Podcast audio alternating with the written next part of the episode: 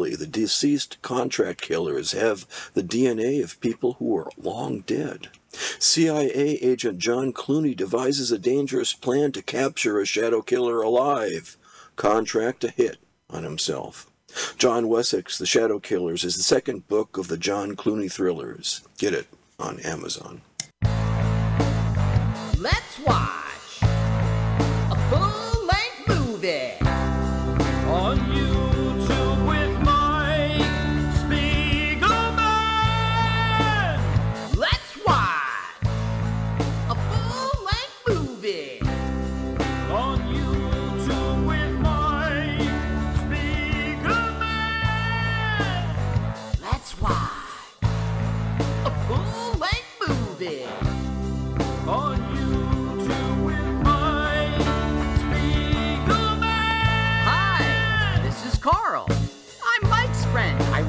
song.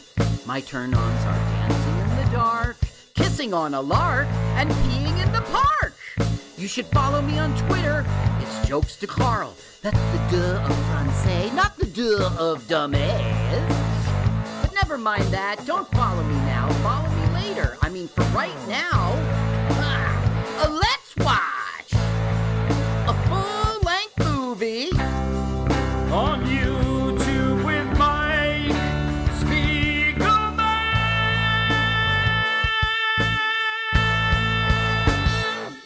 Welcome to LWAFLMOYT.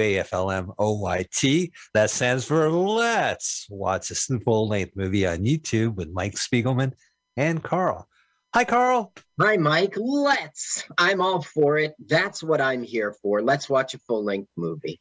After five years of, of, of doing these show every week on Mutiny Radio, I learned I could remember our podcast acronym by stressing the L. And that's the only way I remember the W, the A, the F, the L, the M, the O, the Y, the T.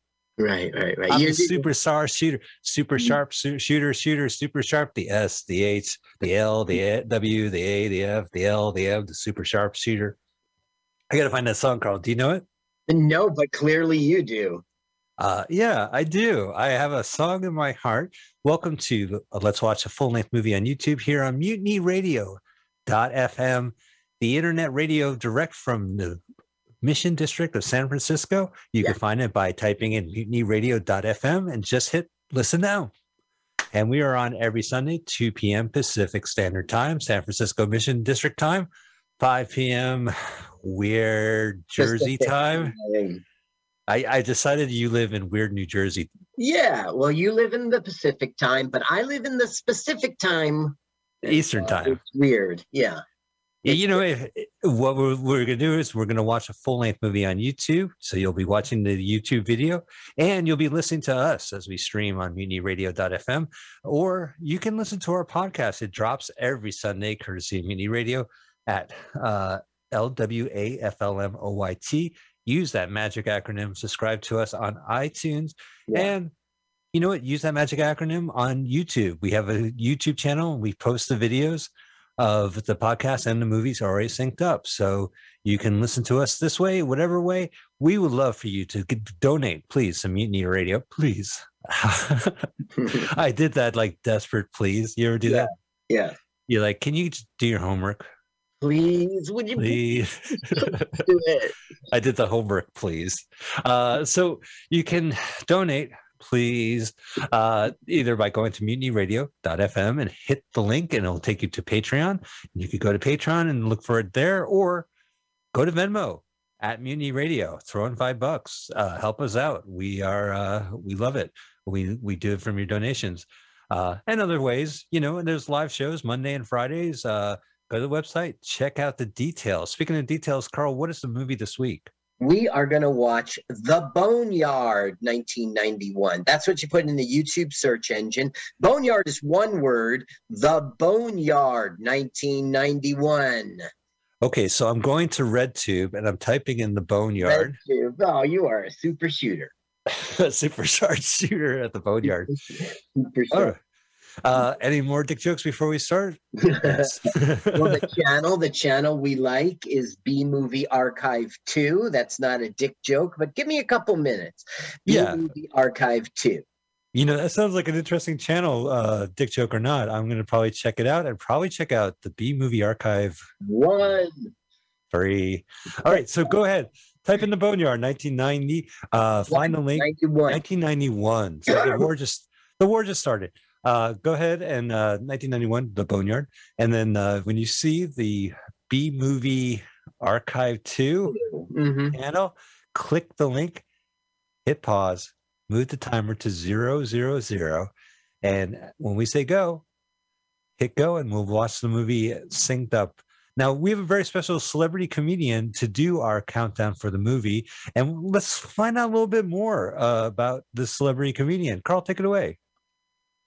Ladies and gentlemen, welcome back to Celebrity Comedian Countdown. This time with Jessica Miranda.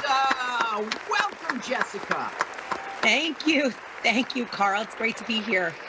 Now, we've been knowing each other a long time in the comedy community here in beautiful, sunny New Jersey. I even knew you like when you first started out. How long ago was that? Oh, it's it's about it's three years, and I, I I never know whether I should completely count the uh, the year that we were in lockdown, but I, it's been three. Yes, it's three years. Yeah, so that is, I mean, if that's only three years, you've really come a long way. I mean, you're booked all the time. You were booked a lot in 2021 despite the pandemic. So, but the pandemic's put us on Zoom things. I know that you haven't done many Zoom shows, but we've been on Zooms together. You got Sharon Simon's virtual comedy club Zoom thing in the pandemic. Uh, I mean, what's different for you on Zoom than live that maybe keeps you away from Zoom? Okay, so you know, I I did Zoom uh, pretty regularly for uh, almost eight or nine months during the Mm. lockdown, and I got very used to it. Uh, but it's almost it has a feeling of like you're recording for television.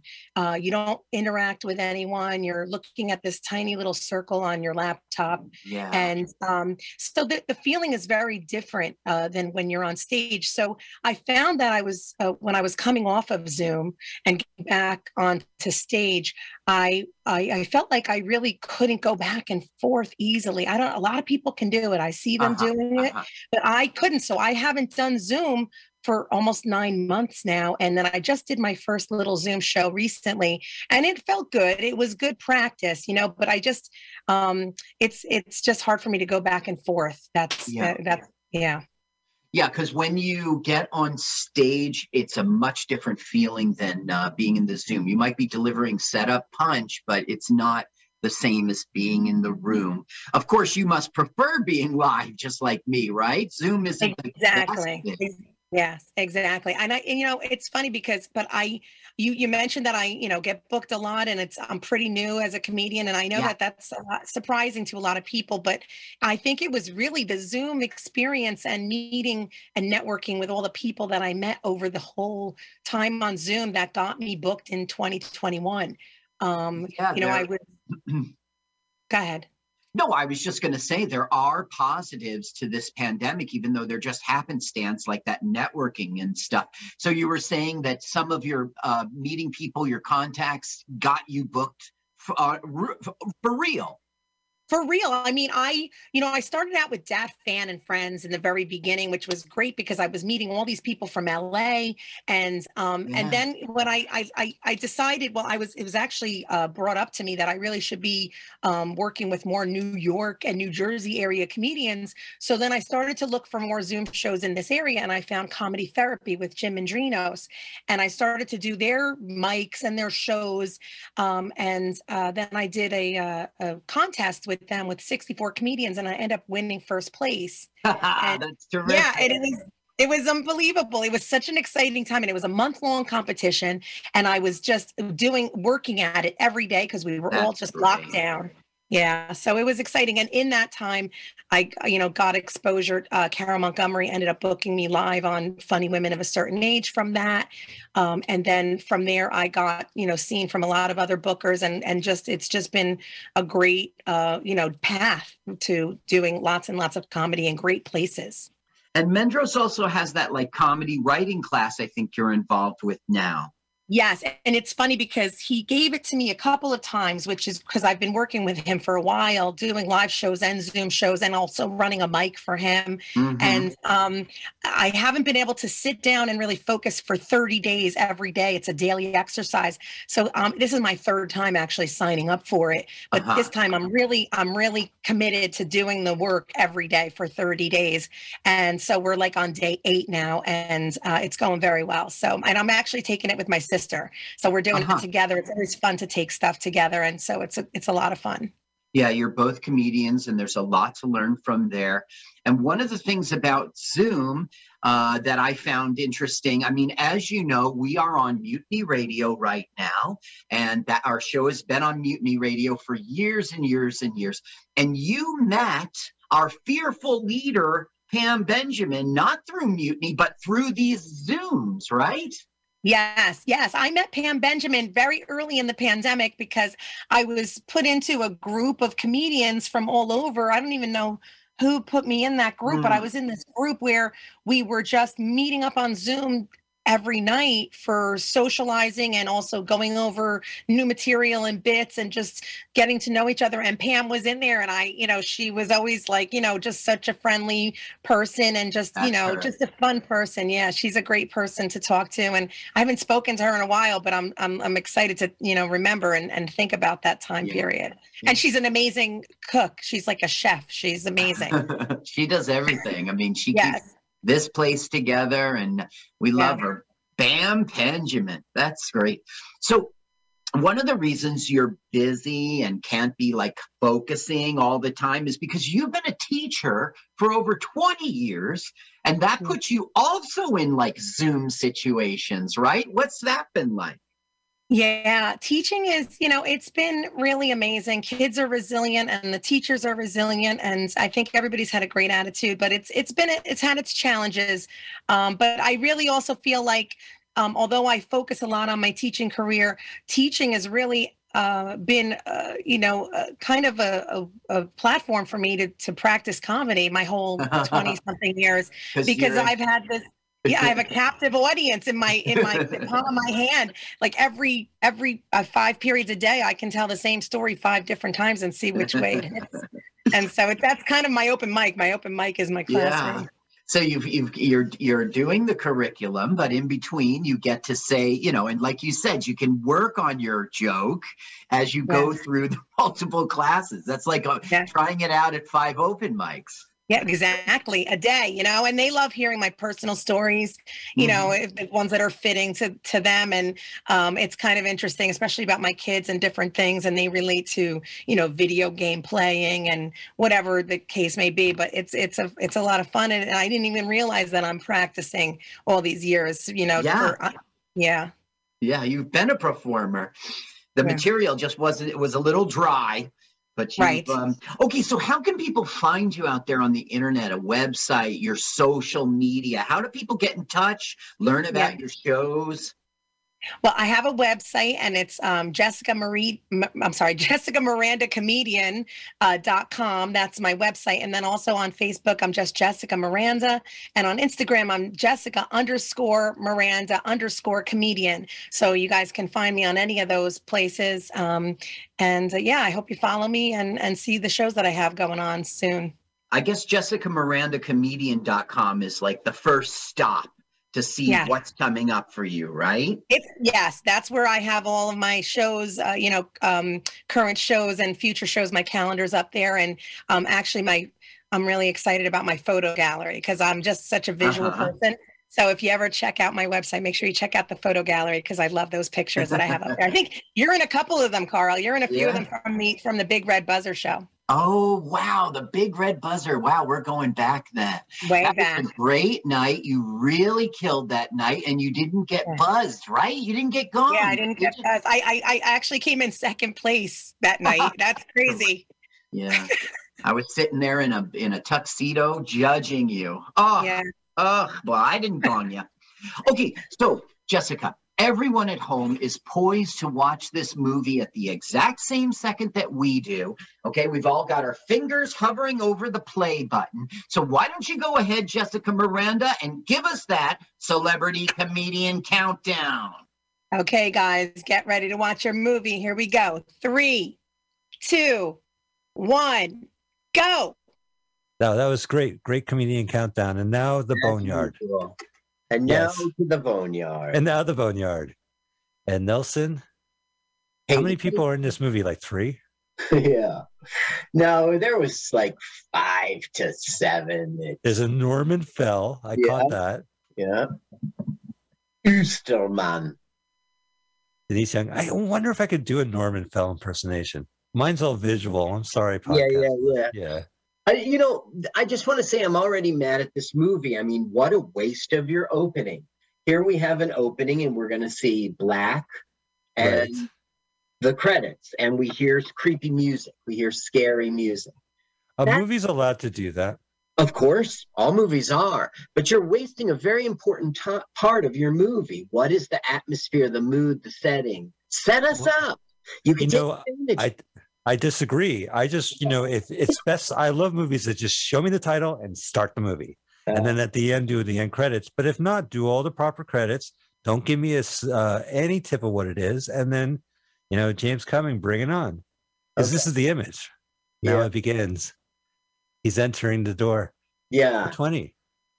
Is this four twenty? I No, don't. it's four. so. It's forty-two. Yes, Oh, is it forty-two? Oh, yeah. No, it's forty-three. Sorry, that's even worse. It's that's not- even worse. that's a misdemeanor. well, Look at his th- rabbit's foot. Wonder what that means. there's a rabbit walking around hating that dude, uh, hobbling. Limping. Yeah, limping. Uh, damn mail and leaves. I can't tell them apart.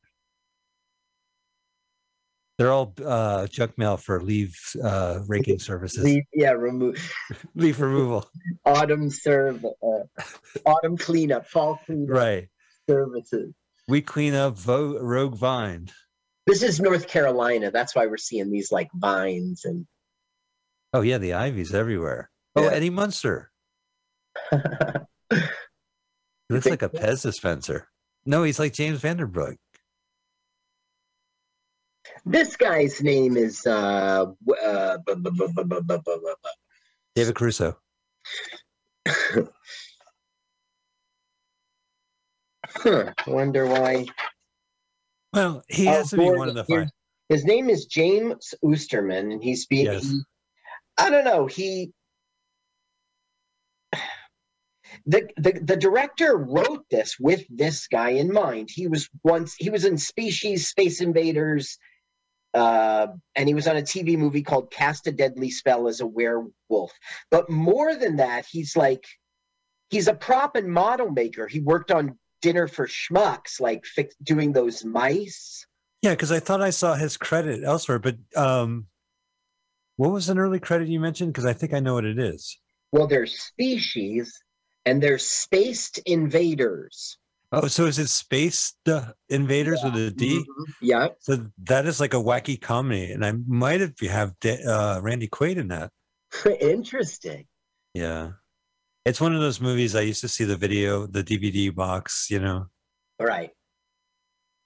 Now, what the director's doing here is he's faking out you that we've started our movie and we're entering some creepy, spooky, ghosty house or something, you know. it's a creepy, spooky, ghosty house.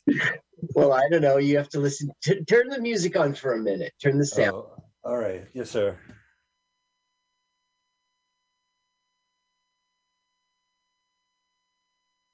It sounds like one of those industrial. Oh no! Here comes the helicopter. It's going to ruin the uh, sound. Sounds like a helicopter.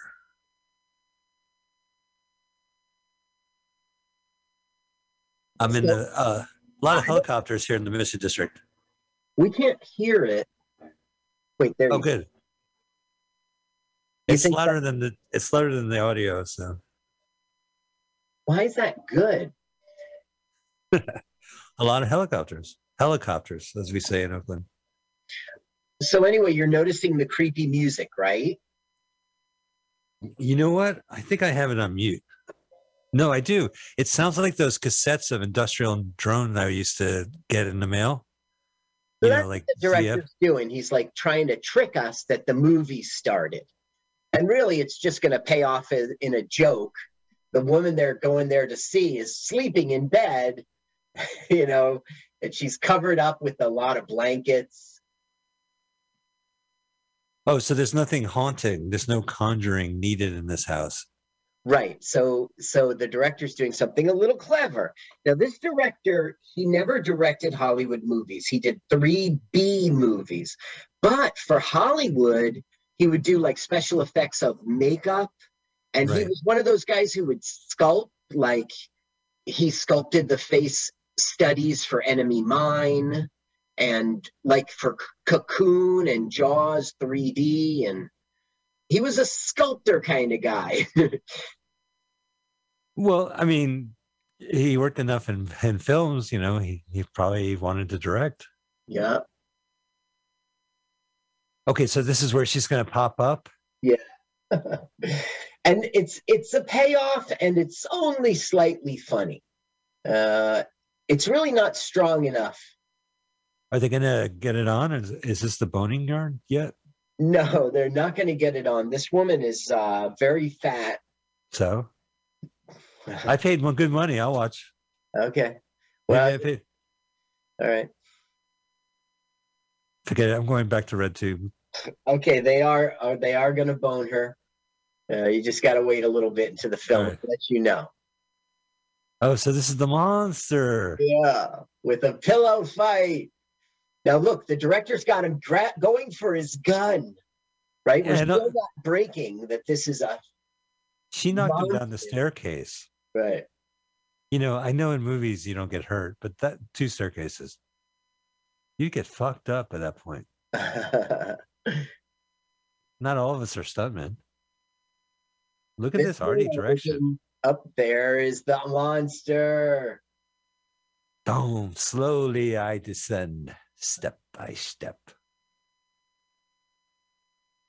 Uh oh. I still can't tell. She's pixelated. Oh, there she is.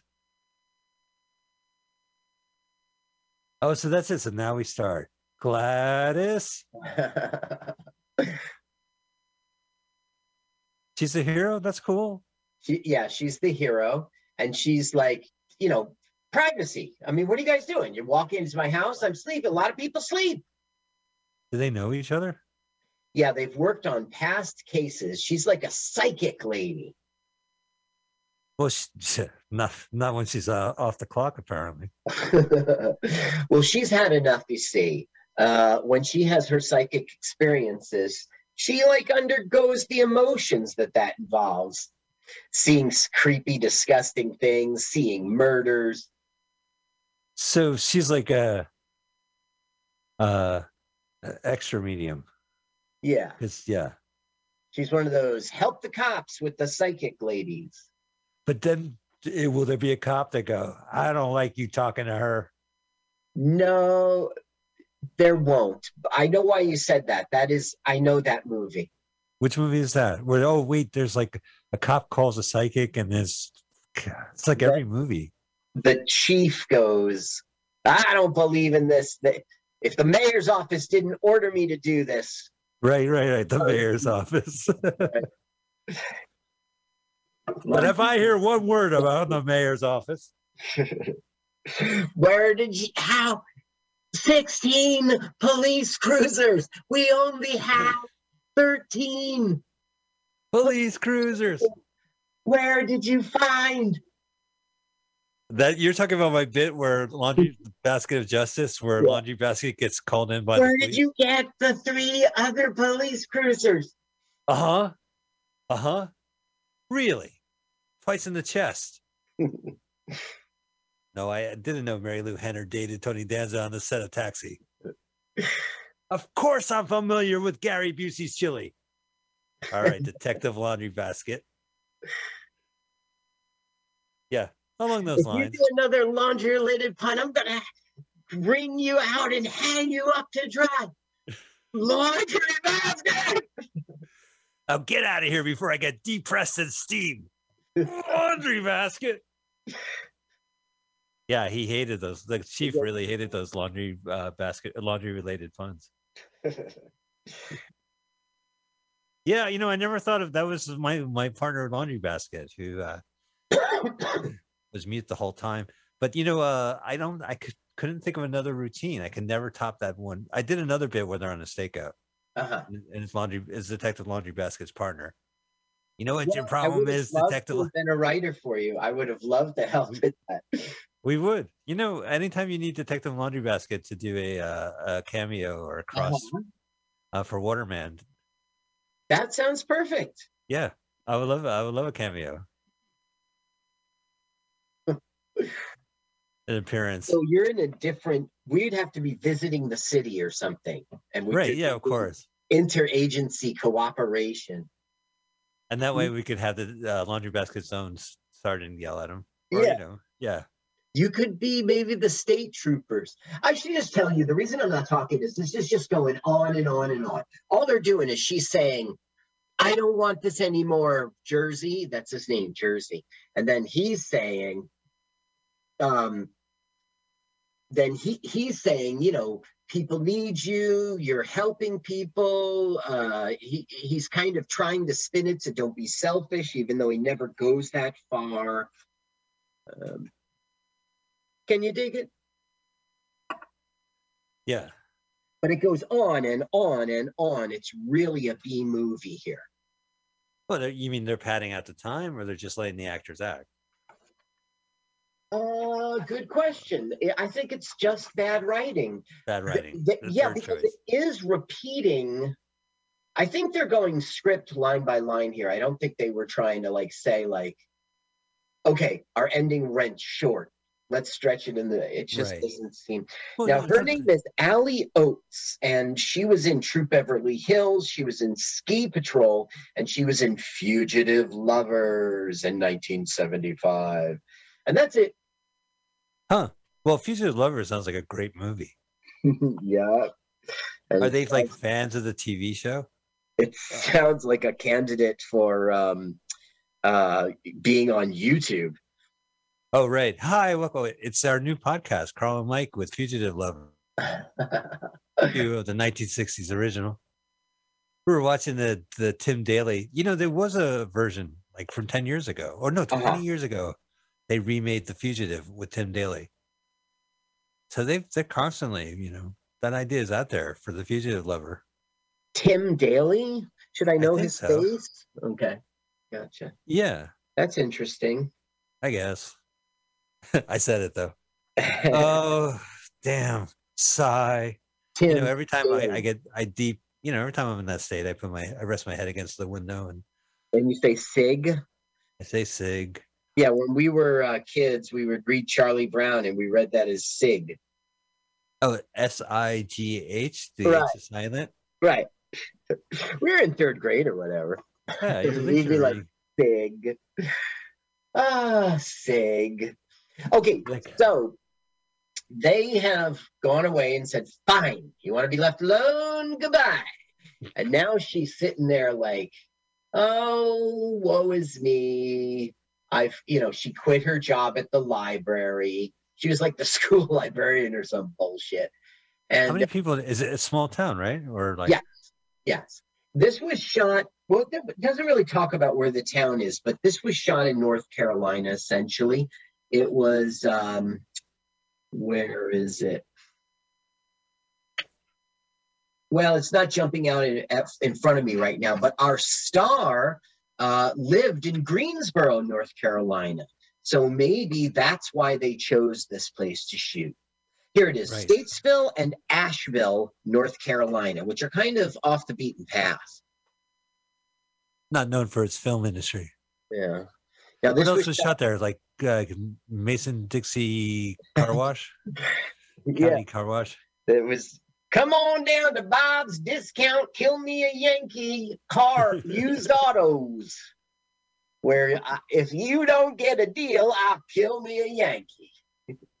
in 2000 maniacs yeah, two over hundreds of maniacs Now she's having a vision. Okay. yeah do you think the vision all right in her house Yeah, like where what she she sleeps Well, she's sort of sitting there in that chair sleeping right now, but we don't really know because we're with her the whole time. Now, now she's having a vision, and when the vision ends, she'll be back there in that seat. So do these steps count for the day, or if you walk in a vision, do you count those steps? It depends. I mean, if it's on your Fitbit, if it's on your iPhone, then you, you know, I'm gonna get those 5K you daily. physically did it. If it's on your iPhone, Oh, it's Oh. the troll from Troll. there's the the sound of uh, a crying baby outside. It looks like a hand is holding that. No, it's just the Right. door. It does look like a hand. Oh, Some doors require a lot of hand holding. oh, like who? Roy Orbison? No, uh, fuck! I fucked that joke up for you. God damn it. Yeah, Morrison. Oh, how pretty! Yay. Ah, Ah, that's so scary. ah, I'm yay. coming towards you.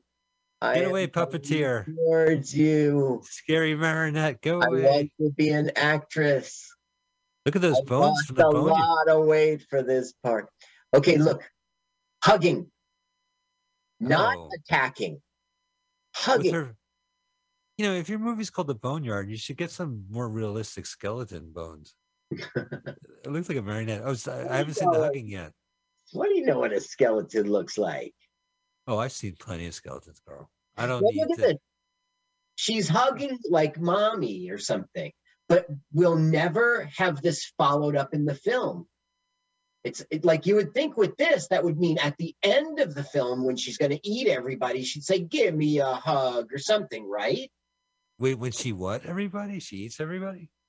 Yeah, like when the you know they're attacking and Oh, stuff. See. To end the the crisis and save our movie, she shows a little love, right?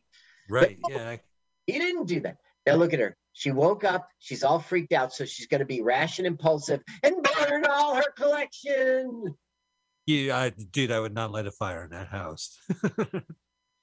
You're gonna. If I was her roommate, I'd be like, "Oh, Jesus Christ, you gotta stay off that shit." Yeah. Now in December 1989, a botched special effect did did cause a fire on the set. Really? Yeah. Oh, so I. I'm sorry, I'm kidding. I hope everyone was okay. No, they weren't okay. And shame on you, Michael. Terrible. Wait, terrible. I. I was just saying. I didn't. but it is very funny. I'm I see your sense of humor, Mark. Very Mike, very dark. Oh, did you call me Mike Maron? Yes. Now they did uh eight hundred fifty thousand dollars they spent on this thing. It went straight to DV to VHS. So I really don't know how they did. Like this is really interesting. The VHS rental box, it was two boxes. One was promoting it as a horror film, and the other one as a comedy. Um, and the, there's a poodle on the box. You'll meet the poodle later the comedy box slips right over the horror box. So that's kind of neat. That's really strange. I never heard of that before. Yeah. You know, uh, I I have a, my only film book right now is my psychotronic vi- video guide, and he likes this movie a lot. Uh-huh. He said it was a good movie, which normally he doesn't have to. You know, when Oh. you when you review hundreds of movies like this, you don't have to say it's good. You just tell it what it is, and people Right. will watch it. You know, And he went out of his way. out of his way. It was good to emphasize that it was good. Yeah. That's good. Now, she had her vision. Okay. Um, Ashley, and therefore she's come down to the station saying, Okay, I just had a vision, I'll help you. And now they're seeing an interview of the mortician. This mortician, right? He captured children, kept them locked up, fed them food from the corpses that he was trafficking through there, you know? He would Uh-huh. take it off their back so he could still embalm the body and make it look pretty. And then he would feed, yeah. And so he made them into demons, okay? And yeah, so that's the backstory. But meanwhile, the guy behind her is like bored out of his mind. He's been looking at his watch during his confession. Yeah, there is not yet uh, a reason for him to be compelled. Uh, he's on. He's it's it's a job. He's nine to five, and he's on the case. Whatever you You- say, boss. Peyton Place guy is the boss. Oh wow. Jersey. His name's Jersey. Do you like that idea? He's called Jersey. Uh, I don't know what it means. He's a North Carolina person. Like, do they not mean New Jersey? It's just like, you know, Yeah, like well, a jacket, a name. he's old, so maybe it's old Jersey. New Now- Jersey is 1684. It's not exactly. Oh, all right. So he was sixteen twenty-one. This guy did sculpting for Enemy Mine, The Thing in 1982, Cocoon, Wow. Jaws 3D, Star Trek 4, The Voyage Home. He's our only connection. Elvira, Mistress of the Dark, 1988. He he's been in every movie I watched in, in, the, in the last forty years. Heartbeeps. Never saw Heartbeeps. Have you seen that? Uh, no, I avoided it because it just looks so stupid. It's about computers and robots and stuff. Yeah, but it's Andy Kaufman's movie, and it's impossible to watch. Fine. It's impossible to find. Well, That's I'm not gonna. You can type it in YouTube. God bless you if it pops up. Should I check out Heartbeeps? I haven't seen. Yeah, you know, my brother remembers seeing it as a kid, and he still quotes it. But yeah, it's a ridiculous movie, and right. uh, I would Like see it just because. Well, I mean, Andy Kaufman made a movie where he's a robot Okay. with Madeline Kahn or Bernadette Peters. I forgot who the other robot was. So I don't know. Sounds like crap. So now they're like, she like wants to go down to the morgue where the corpses are, and she wants to get an object, and that will help her have vision. And No, you see uh, she's got an earring there. See the earring? Yes. Yeah, that's the signal. I'm a chick. You can, I I wore earrings. I'm a girl. He looks like a chick. You don't think so? I think she looks like a chick. Yeah. I think she should grow her hair out a little. So what about the children? wearing a hat? I'm sorry. did- I want to know the status of the children. Are they okay? Which children? The one the mortician was talking about. No, they're dead. They're Listen, dead I in had the a- morgue. They're dead and in the morgue. Oh, I knew that he was feeding the corpses to the children, Yes. and that killed them. Uh, no, he eventually killed them. Oh, all right. And this is revealed in the first ten minutes of this movie. Is, does this movie get even more grotesque? Uh, this movie will be hideous and horrible, and I hate it. Uh, we're 22 minutes in, and uh, I see your point. like this is like a full-on horror movie. it's not full on because there's comedy in it. It's not a very funny movie. It's not a good movie. Now, your movie review guy knows better than me. I'm not joking because that's his job. I'm gonna find it. I'm gonna pull it right now from the the bookcase. Okay, if I may. Sure. I'm gonna go over to the uh, studio bookcase. Okay, get a good look at this building because you won't see the outside again until the very last second of the movie. Ah. Okay, psychotronic video guide. Look, thing. Look. What's a house? Well, it's it's the morgue, but you're not going to see the outside of it again until the very last frame. Oh, so we're gonna be stuck in the morgue for the rest of this movie? We are walking into our movie 25 minutes in. Well, you know, I always feel like 25 minutes into the movie, it's the poster, as you say. Right, act two. Yeah. But you, Well, that's you- fair. That's fair. That's really very movie esque of this, then. yeah. You know, you're allowed that time to let the characters breathe a bit so people know what, who they are. Now you can see it's happy Thanksgiving time. It's November. And they really did shoot. Let's see here. I think it's just because, yeah, that's they sh- started shooting. They shot for five weeks. They started November 13th through December 20. So wherever they're shooting here, whatever location they were able to get, because it's no studio, it's like an old lady home or something, a nursing home or something. Right. Yeah. Oh yeah, It had Happy Thanksgiving San up when they were working there during the day. friendly. Oh, There you there's go. Phyllis Diller. Yeah, no shit. wig. The director. All right, check it out. Check it out. Yo, yo, yo. wig. Why not? Young Brother right here coming in live. We got Solaris Bliss in the building. The mortician. Oh, although I'm sure she talks to us after like Phyllis Diller. My Control Entertainment, Caliber Records Give me this represent, you know, Give me this 831 to the 408 all the way to the There 415. Ah, Shout out to Luke for having us here and shit. Now, my husband Fang. Oh, Uh, yeah, that was her husband's. check it out, check it out. She used to say, "My, my You gotta beat her with- Fang is permanent. My husband's in real life. They Uh, were temporary." today we're going to be talking about, um, All right, here we go. Let's see. All right, that sounds like Phyllis Diller, San Francisco's legendary comedian. Yeah, San Francisco's. That's where she got her break. She she used to live, I don't know, the Midwest or something, and she would make all of her neighbors laugh. She'd make the other mothers laugh. She'd do stuff at the PTA. Like she had a natural affinity for making people laugh, and she loved the attention. But you know, that's all it ever was. You know. I Then mean, she had a great act though.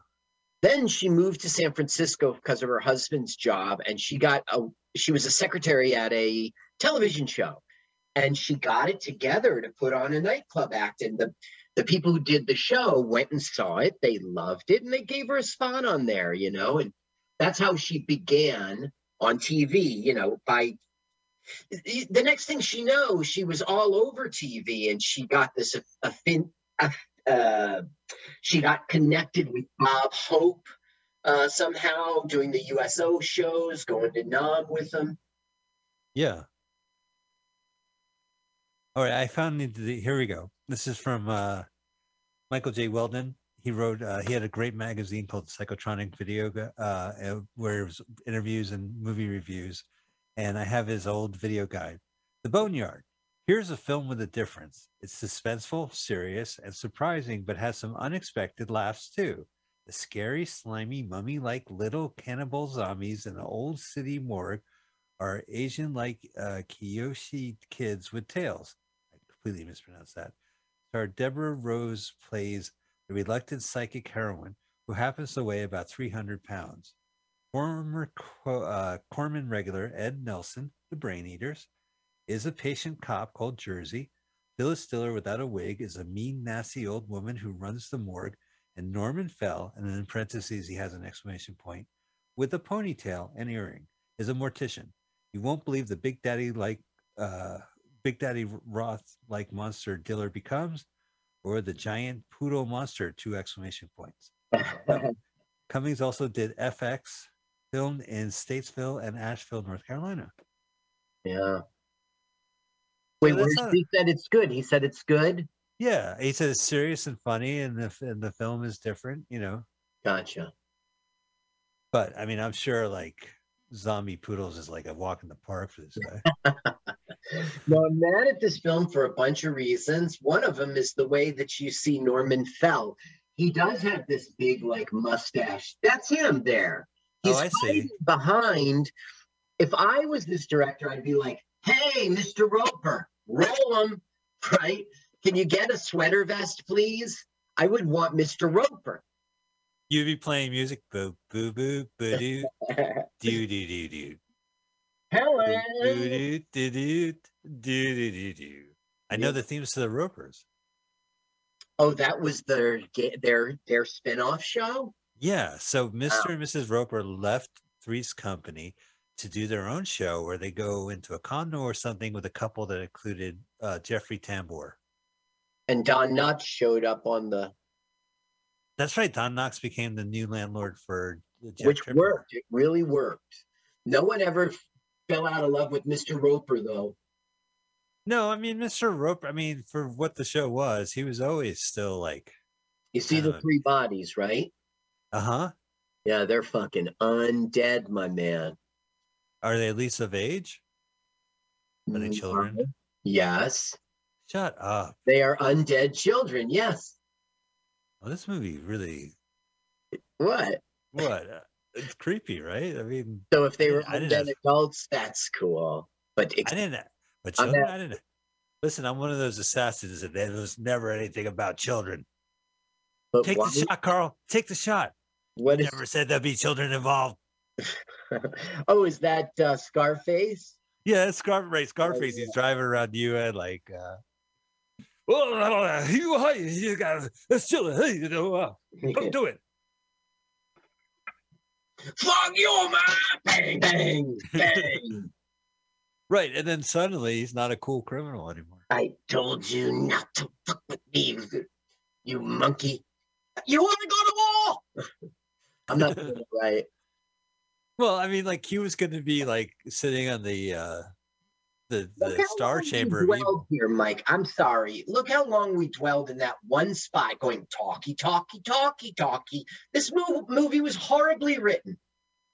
Well, don't you think that that's the payoff? Is that you know we go in, we we're one room, we're not even in the mortuary. We see it detached through the. uh As viewers, we see it again through a television set. But I'm sure at the end we'll be stuck. The, the characters will be stuck in there.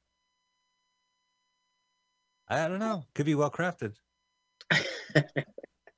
Who am I to say? I, well, you're a guy who didn't watch the film, listen to the uh, sound, and be going, "Oh my God, when is this scene gonna end?" Uh, you know, When there is a feature on YouTube. well, How's the wife and stuff like that? You never change the speed, huh? When you watch YouTube videos? 1.5. Yeah, I think the whole mortuary is filled with zombies, Boodles. Oh no, here comes Phyllis Diller at 1.5 speed. Ha ha ha ha. Uh huh. Phyllis Diller.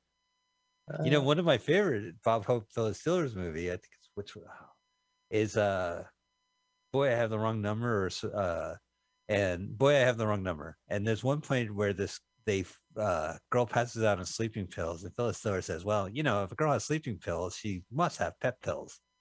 And sure enough, they find pep pills uh, on her. I guess back then uh we would carry sleeping pills and pep pills with each other. I guess. Salt and pepper. I Okay, recall. so now, Mr. Anything I say you disagree with, go ahead and really turn up the sound and listen to this horrible backstory exposition. Are you listening? Turn it up. It is up. I got it up. This guy makes uh, Peter Falk look like uh, a piece of wood. All right, tell me what he's saying. Repeat it back to me. Go ahead. He said, "Oh, hang on. Hey, you got the and the and the. My finger goes this way. I don't know what he's saying. He's picking his nose. Look, I'm telling you, this movie was horribly written. You don't need to dis- disagree with me. No, I don't know. I think what they were doing is establishing you're outside of the morgue, and then you're seeing Some, gonna be sometimes movies are poorly written, but if it's written and directed by someone, it, it's sometimes the vision comes through, right? I mean, is he successful despite of himself? Um, well, he did three B movies. He did Harbinger in '96. He did Grant. Uh, he did Dark Thirty in '93, and he did The Boneyard in '91. Um, that the rest of it was the sculpting, and he did special effects makeup for episodes of The Twilight Zone and The Hitchhiker in uh, '85 and '83. Oh, so Twilight Zone from the eighties. I actually watched a bunch of those. Yeah. So I mean, he had a career in movies. He was just always on the creative uh, you know, like it's pre-production, what are these things going to look like? Let's employ some sculptors to help us out. And then he went on on his own to uh, direct movies. Now he's got $850,000 budget. He's got Phyllis Diller. He's got the guy who used to be on Peyton Place, right? He Right. he's got uh I I think we're Norman. Norman. oh yeah, and then he's got Norman Fell. So so he's not a slouch. He made a movie. Okay, Right. so one of the elevators is out, so he must bring the body through the lobby. Well, Phyllis Diller will have none of that. That is That's against tacky. regulation. What? Because of the- it's sanitary. Yeah. Well, it's okay to have a dog in a mortuary. Yeah.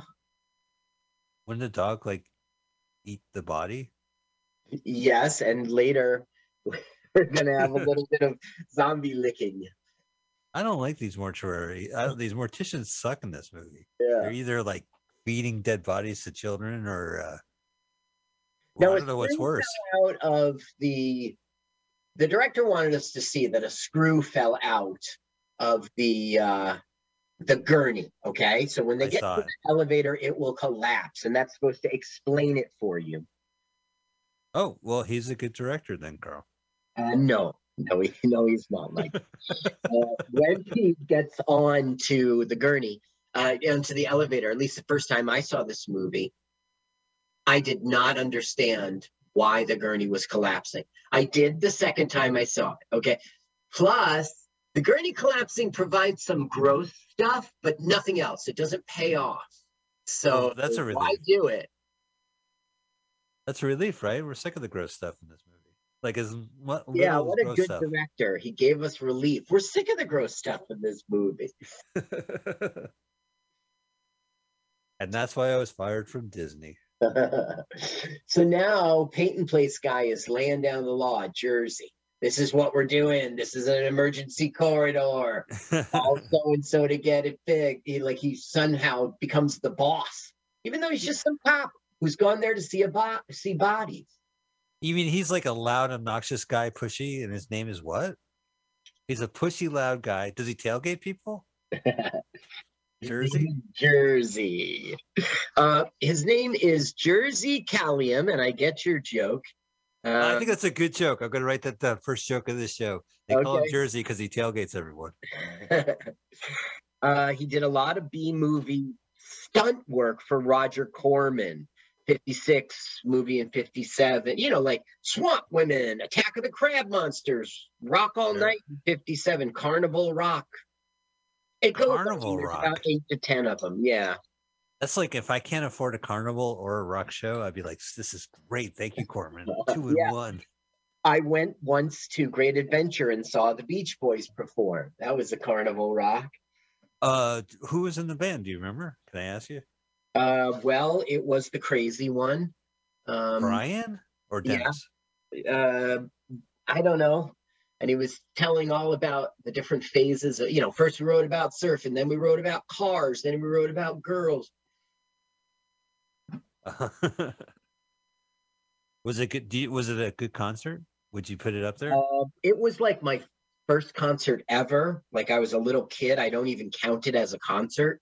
Or maybe it was like I had been to concerts and I this was my third one. Like it was a big deal to me back in the day to go see concerts because it's something grown-ups did, like something big kids did. So I, I I counted it for a while. And then after I'd seen like 20 concerts, I said, that doesn't count, you little child. you know, We're done. But then you started performing and you made forced people to watch concerts. I forced them. Yeah, me and Solnick and Kenichi. We played the French club dinner, and everyone had to listen to it. Do you remember uh, Rock Against Dino's? Yes. in New Jersey, there was it's still around, and we actually we went there when we were in New Jersey, and I had just one taste of your pizza, and it brought me back. It still had the great taste. Mr. Dino's had some notoriety, and so Yeah. he kicked out Paul and Kenichi, so they they decided to have Rock Against Dino's. right. A They pro- put them a protest outside on the sidewalk with their drum kit and guitar. Yeah, that was great. They made a poster. I remember that. yes. come come out to Rock Against Dino. That's so great, man. And what else? Of course you're going. Of course you're going. You're a freshman. Of course. Yeah, I didn't go, even though it was like a block from my house. Yeah, it was. Yeah, okay. that was so now fun. she's got an object and she's going to have one of her visions. Now, where's Norman Fell? Uh, he- fell. He's hiding behind glasses and a mustache. Here he is in the front right. You can't That's see Norman his Fell. ponytail. Wow, look at him stretching. oh, he doesn't want people to know he was. He Look. just did Transylvania. I saw it. He's still he's undead alive. She hasn't noticed. Like no second. Oh, here comes a vision. Yep, she's starting to have her vision.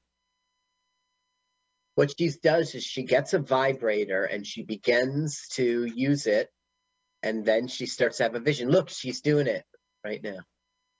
Oh, there's a. know, don't kiss it. Ouch! You cut you Uh-huh. cut my hand to get blood, and I felt it in the real world. Acting. I am a stereotype. Yeah, what's where are they? Movie trope. Uh, who knows? I mean, are they in the woods? Are they in some- China? I guess, but somehow, okay. When the the mortician was giving an interview, he said that his family was tied to help the demons come to life. Like there was a curse on their family, and I guess we're seeing a historic. She's having a vision of history when it, I don't know, happened in the twelve hundreds. What do I know? Right. Well, it takes place. uh I don't know, maybe down the street. Can you guys be quiet? I'm trying to get a psychic premonition. Oh, there we go. Whoa! Uh, Wait a minute. sh- He's not in that little lunchroom with Holiday. You're right. She's in the morgue morgue. This is where they keep the body. sheets and right. Now she can see coming through the door Norman Fell, Peyton Place guy. Is she having like? Does she like remove herself? What's it called when you can be in another? project.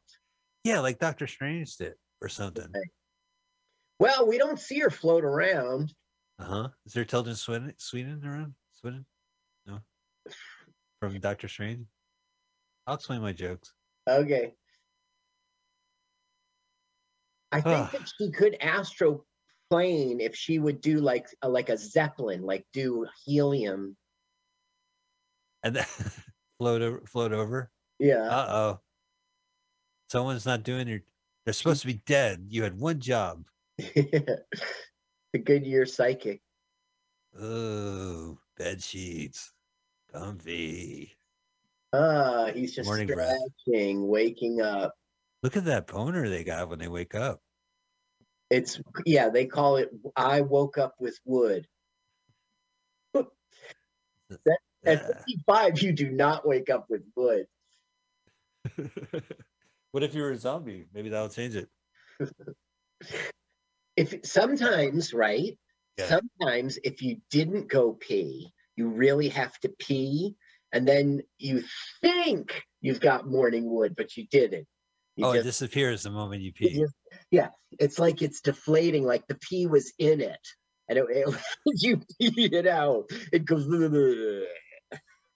My my favorite is when it hits you and you wake up and like you know you like wake up at three or whatever and then suddenly you get morning wood and you're like I'm the greatest I still got it holy shit oh is that Jeremy Piven way to go No, it looks like him, right? That's Jeremy Piven. There, we get a first. I can't- I don't- I like do not- Norman Fell. he does not look like Norman Fell I gotta maybe I'll raise the volume see if he sounds like Norman Fell They wasted their actor here.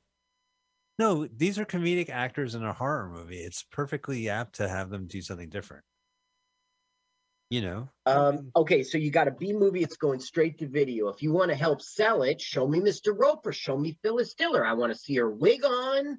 You see what I'm saying? And what about Yeah. this Peyton Place guy? Like, why cast him? Like, do we really know him? I mean, well I mean they probably got the actors they can get the actors for and maybe they for thought he was you, Mike, role. you might like him from Police Academy 3. Yeah, I'm familiar with his work. Oh, you are. I've never seen Peyton Place. I've never read the book. I've never seen the movie. I've never seen the TV show. He was in the movie Airport 75, and he was in the movie For the Love of Benji. Right. That's when they kill cats and sacrifice them Right. for the love of For the Benji. love of Benji. Okay, this is really great. I want you to turn up the sound when Alrighty. it's time. Okay, look, Mike, be ready, be ready, because it's one of the only funny things about the movie. All right. I have the sound on now. So Well, I then you're going to get discouraged and turn it down. You always do, as if we'll get arrested. I'll no, no, I'm going to keep it going. Fortunately, the sound sounds terrible, so I can keep it in the background. Ah, there's an Was it da- da- audience da- I'm talking about, Michael. Ba ba ba ba. Da da da da. Okay, she grabs the keys. Right. She runs for the elevator. The dog goes, sick 'em. She goes, sick 'em. So this is how the dog gets down into the morgue. He can't get through. That's okay. Phyllis Diller to the rescue. Stick him. Right. Okay, keep the sound up because here comes our big joke.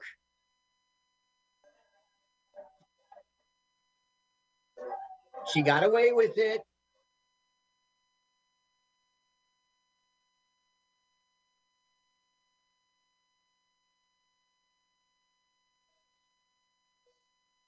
Love it.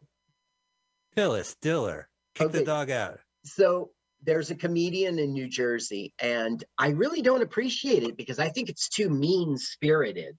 But that's his not tagline, uh, catchphrase. That's his catchphrase. He does a joke about his ex girlfriend, and Uh-huh. then the audience screams out, fat bitch. Yeah. I think I- it's mean spirited, but I mean, I've been around him so many often. How many years has he been doing this act? Like uh, more, uh, I don't know the real answer, but it's over a year. It's pre-pandemic, you know. Don't you he might want to move on with his life. Otherwise Uh, he'll be that ex ex-wife comic. My ex-wife, six years of my ex-wife. Yeah, you know what? Move on. Write some new material. Maybe life after six years of being divorced. Maybe there's something else, you know.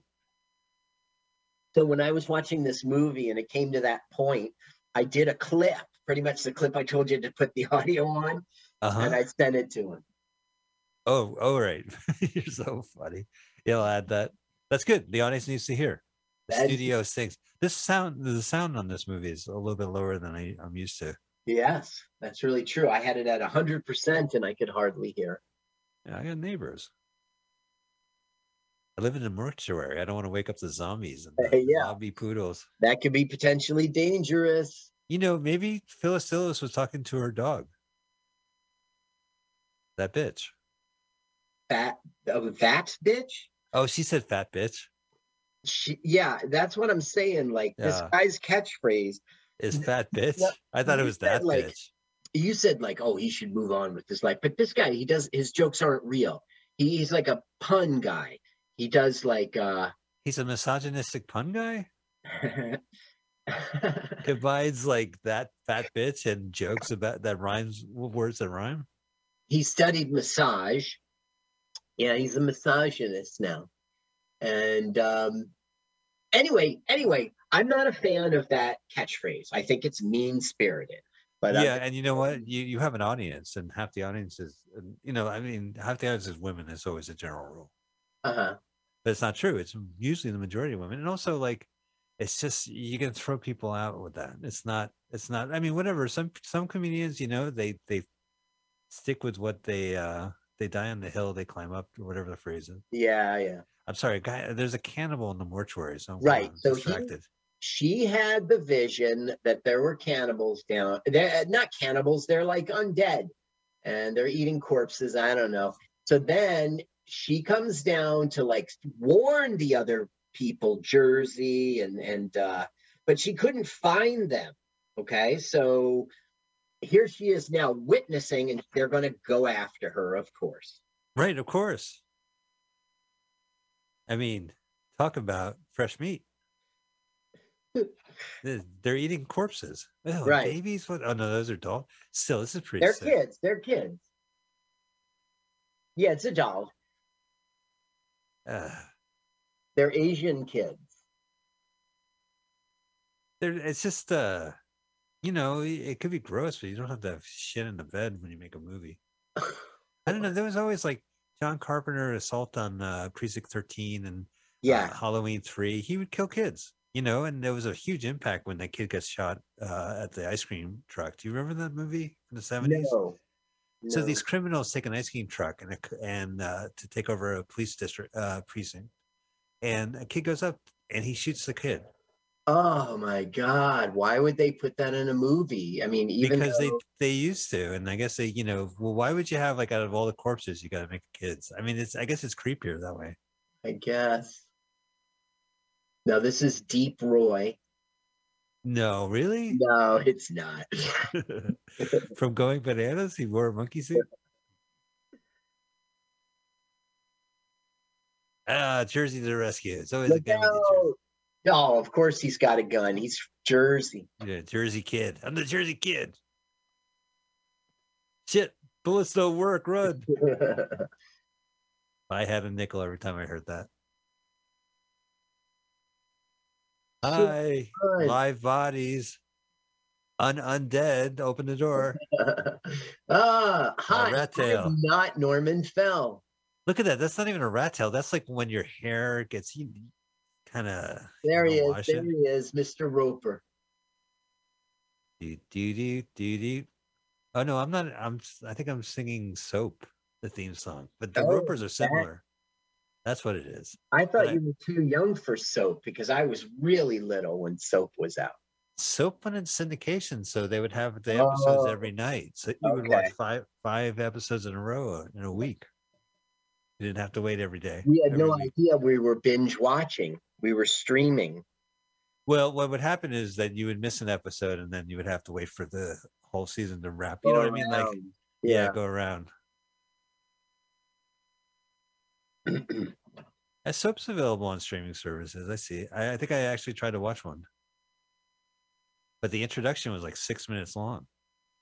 Okay, we missed it. I don't know how we missed it. We were probably talking, but one of the women that they brought in, uh, who had killed herself, her name is Dana in the show. Um, she wasn't dead. Like whatever pills she took, pills or whatever, i- i- they thought she was dead, and she woke up. They were like, "Oh no, it's undead!" No, I saw that. But they did they kill her? "No," because she's like, "Hi, I'm not undead. How are you? Pleased to meet you." How's your mom? What's your name? What do you mean, what's my name? Don't you want to eat my brains? Oh, no, thank you. I just had a bad accident. I'm, I'm I don't really have much of an appetite right now. What? Okay. Are you undead? A Yeah. I was dead a minute ago. You guys woke me up. I guess I'm undead. I'm undead now. I don't know. So anyway, you see the the cop who's bandaging her up, right? They they shot a move. the the end of the movie was supposed to be these two get married, and it was the first shot they made on November 13th. For some reason, it didn't end up in the movie. They did a little wedding thing in which they were married. Oh, that's romantic. I guess yes. Well, do you think the movie betters without uh, a wedding at the end? I I would have to see it. Right. As it is right now, it has a horrible ending. It's like, okay, thanks. Thanks for coming. Okay, we're out of the building now. That was close. Oh, We'll yeah. see you next movie. it's really See late. the, Oh. the uh, from from dusk to dawn, they make it out and they they leave. Phyllis Oh. has her key. Oh, so she's going down to the morgue. Yep, she doesn't know what's going on down there. She doesn't see the monitor from Yeah. her. Peyton Place guy goes, It's no good. It's no good. The phones are dead. So Mr. Roper goes, Did, did, did you dial nine? oh, he goes, No. So he dials nine. He goes, That's ringing. You should have heard his voice when he said it, though. He's like, that. it- It's the central switchboard. You, you got to dial nine. Man, Norman Fell is really stretching this one. He probably wanted to to stray away from his iconic look. I guess, yes. He said, "Yeah, is- This will be fun. I'll do it. I mean, It is an iconic look. I mean, he's been in movies in the '60s, of course, the Ocean's Eleven. yeah. Uh, you know, uh, I think he was in Bullitt, or but in movies Yeah, like he was in Bullitt. Yeah, he was in Bullitt, so he's like a you know admin kind of short cropped hair, tight suit. He was Norman in Catch 22. It's a mad, Yeah. mad world. Right, him and uh, Buddy Hackett. No, no, him and Andy Rooney, Mickey Rooney. I have to, I have to see that movie again. No, Wait shows up later. Being different. Now, with a budget of 850,000, right? The only Right. big, there are three big ticket names. Peyton Place guy isn't really one, but you know he thinks he's one. And then you have Roper and Diller. So they got to, I don't know how much of that money, like, did they get a hundred thousand each, you know? Like, why not? I'll do it. You're going to give me a hundred grand.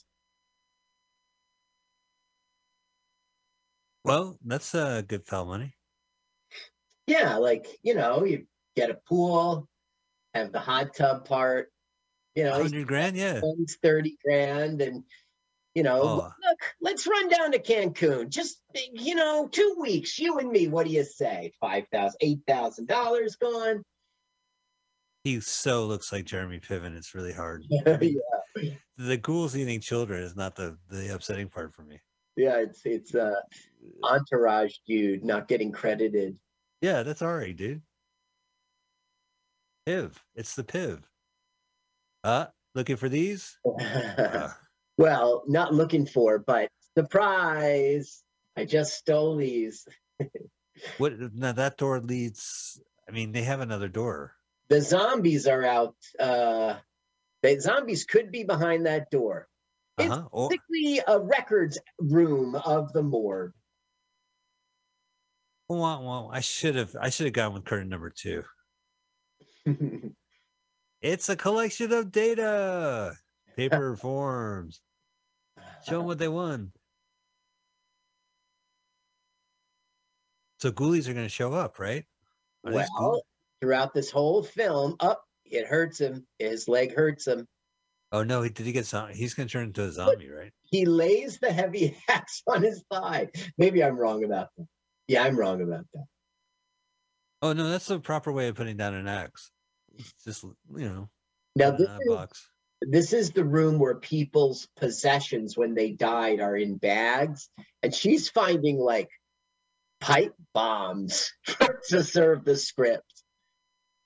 Oh, you mean someone they found a dead body and they're like, oh, throw that in storage. Yeah, he's got his pipe bombs. Put it in the bag. Look, uh, Did they ever figure out how he died? Jeremy Piven's got a semi-automatic weapon now. Oh, Because man, this is the best. I wish I had a record room like that. I would be the best law uh, firm ever. there's there you go, Phyllis. Phyllis, why aren't you wearing your wig? Oh, Phyllis, will you close the door? You gonna let the zombies in? Now they hear Phyllis. Oh, Miss Poppin Platts, Poopin Right, Platts. it's poop. Yeah, poopin' Platt. Oh, Poopin Pants. Poopin' Platt. Is Platts pants in German? I don't think so. Platz Oh. is like place or um plaza kind of thing. So it's Poop Place, Yeah, Pooping Place. yeah, poop in place. But I don't think they mean like as if you're standing in place. They mean a physical location like town time town square. Right. Deutschen Germans Platz. Oh, you mean like an outhouse? No, I do not. Well, yeah, if it's a Puppenplatz. It's a Poopin Platts. Haben Sie einen Puppenplatz? Yeah, yeah. I forget how you say out back in German, but yeah. Kommen hier. Dieses hier ist we- Ah, I can't do German anymore. That was college. Okay, so she's hearing that crying girl with her doll, just like uh, Yeah. Uh, just Uh-oh. like Ashley did in the beginning. Is it is a demon gonna look in the camera? But look how human he is. Look how he's not undead. He's just covered with yuck. Isn't Well, that I mean- interesting? You don't want to torment your child actor. Ah, wall monster, ceiling monster.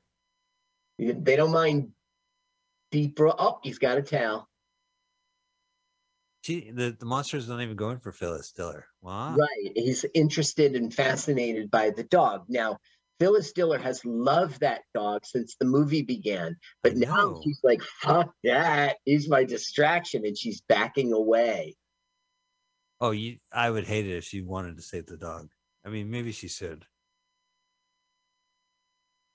Look at Phyllis. Fuck this. I am so scared.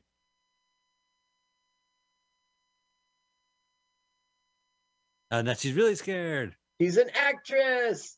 Whoa, no, Now that's a stunt person. Clearly, right. And okay, I didn't even need to tell you. Oh, I'm glad. I'm sort of relieved. I want to see an obvious stunt person. for Phil- Phyllis. Phyllis. Getting Yeah, I would hate to see like actual. at 66. Yeah. Well, she she uh, lived longer than this movie's release, right? This ninety. Yeah, she did. Um, let's see. Do I have when she died? oh, by the way, she was in the Fat Spy, which we saw on our show. Yes, I know. Which she was great in. Well, because you know it's funny, Fat Spy and then the Bob Hope. She has a very not like Mae West, but a very anti-comedian acting style. uh-huh. You know, which is like the energy of the room. Kind of, she doesn't suck it out, but she she's a, her own force. Right. She Which definitely was- is. Yeah, and I love it. I do love it. You know, I, I But think if you great. if she's going to be on stage, it's not as part of an ensemble. She's Yeah, but you kind of see the comedic moment and then you just kind of undercut it or you just do your own thing. You, you know, it's not like she doesn't work with everyone. Everyone still talks. hmm But here she's playing it straight as much as she can. yeah. Okay, so uh what's her name? Not Ashley. It's uh Dana. Dana runs with the with uh Jeremy Piven because he's got a gun, but that will lead to their it's a romance that never comes to fruition because we don't see it on screen. This Dana, she was in this film. She was also in Slavery and the Making of America, a 2005 movie. I don't have much info on it. So That's pretty recent. Er. Or 2000. ew, gross. Now look, she gets slimed. He like yeah. feeds her part of his flesh. No, it's really gross.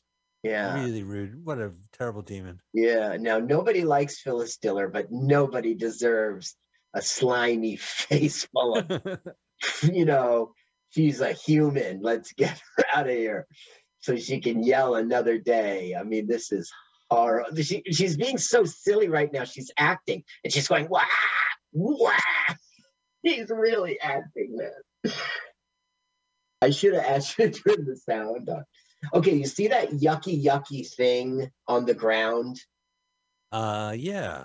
It is a dead demon, and later the dog will come lick it up. Okay, now they're learning he shot her in the shot him or her up in the chest, and that kills the undead thing. So they learn, and our psychic thinks that makes sense because their life force comes from the heart. Oh my god. Is that how is love gonna save the day?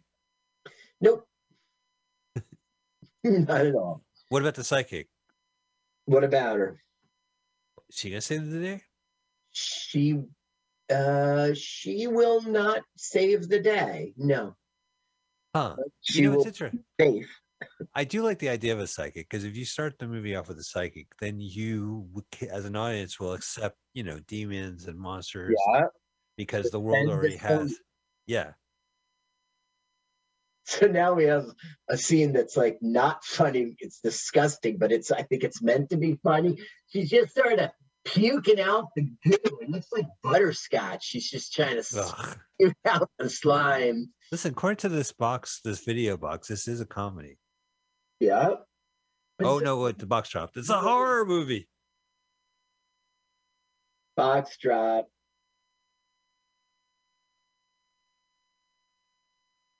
Wow, this is what the Nickelodeon studios must have looked like in the nineties. Yeah, with the slime. Yeah, everywhere. What a babe. Look at she's got a gun. She's gonna a supersonic gun. No, but she won't use it. What we're having now is us learning that like he's a protector and she wants to be with him and she doesn't want to use the gun. She wants him to use the gun. Yeah. Blame her. Carl, let me close the studio window. It's freezing in here. All right. They hear each other through the uh, pipes, the air ducts, which kind of doesn't make sense because on an elevator, you don't have that. You have a shaft and it is not part of the air duct system at all. You want it isolated, it's not clean. Um, the ducts are supposed to be about circulating uh, HVAC, circulating uh, uh, air conditioning, heating. So, um, So it doesn't make sense in the real world, but zombies don't either. So okay, we'll forgive it.